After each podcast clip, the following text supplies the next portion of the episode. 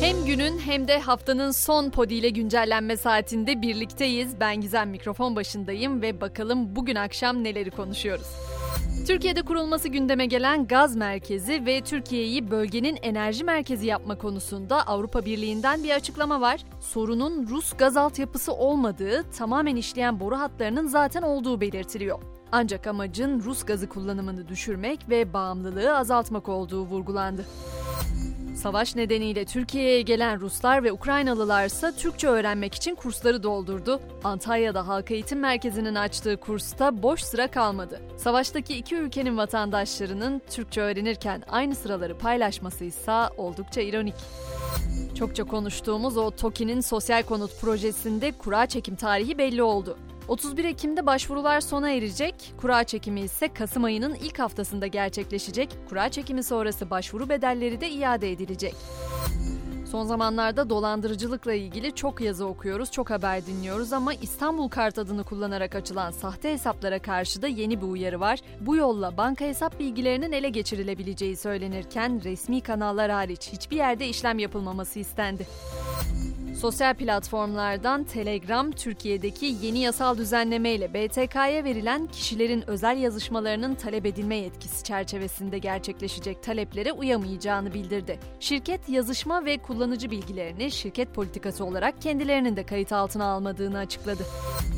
Hep diyoruz son zamanlarda Covid-19 geri planda kaldı diye keşke ortaya da çıkmasa ama maalesef Almanya'dan yeni bir uyarı var. Almanya Sağlık Bakanlığı ülkede artmaya başlayan Covid-19 vakalarına karşı aşı olmayı teşvik eden ve salgında dikkatli davranmaya çağıran Kendimi Koruyorum kampanyasını başlattı.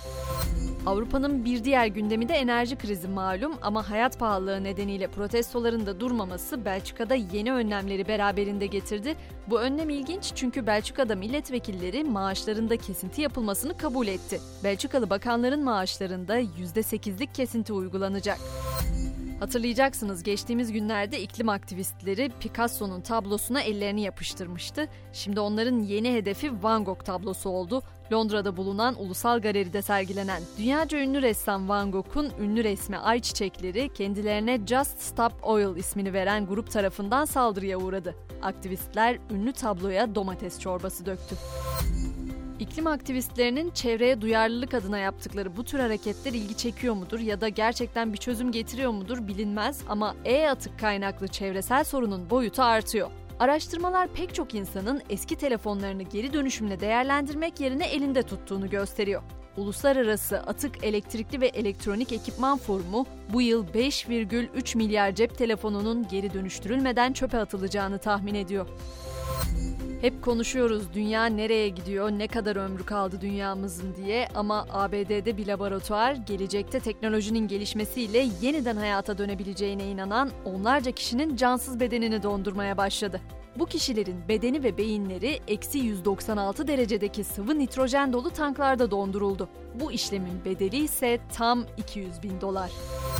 Hemen sosyal medyadaki iki platform Twitter ve TikTok'a gelen yeni özelliklerden de bahsedeyim. Twitter'da kullanıcılar artık kimlerin kendilerini mentionlayabileceğini kontrol edebilecek. Yani beni bu mention'dan çıkarın dediğimiz durum artık gerçek olacak. TikTok'ta ise yeni özelliklerden biri kullanıcıların filmlerin fragmanlarını izledikten sonra isterlerse bileti satın almalarını sağlayacak ve futbol tarihinin en tartışmalı gollerinden birinde ağlara giden top açık artırmayla satılacak. Diego Maradona'nın İngiltere'ye eliyle attığı golü geçerli sayan hakem 36 yıldır sakladığı topu müzayedeye çıkaracak. Top 28 Ekim'de satışa sunulacak. Basketbolda Avrupa Ligi Monaco Anadolu Efes maçında hakem hatası olduğunu açıkladı. Anadolu Efes'in deplasmanda Fransa temsilcisi Monaco'ya uzatmada 95-92 mağlup olduğu maçta lacivert beyazlı takımın aleyhine hakem hatası olduğu duyuruldu. Türk Hava Yolları Avrupa Ligi'nde bugünse bir diğer temsilcimiz Fenerbahçe Beko parkede olacak. Sarı lacivertlilerin İsrail ekibi Maccabi Tel Aviv ile karşılaşması saat 21'de başlayacak. Ve Spor Toto Süper Lig'de de 10. hafta bu akşam Alanya Spor Antalya Spor maçıyla başlayacak. Mücadele saat 20'de. Böylece haftayı bitirdik. Pazartesi günü yeniden görüşünceye kadar herkese iyi hafta sonları diliyorum. Hoşçakalın.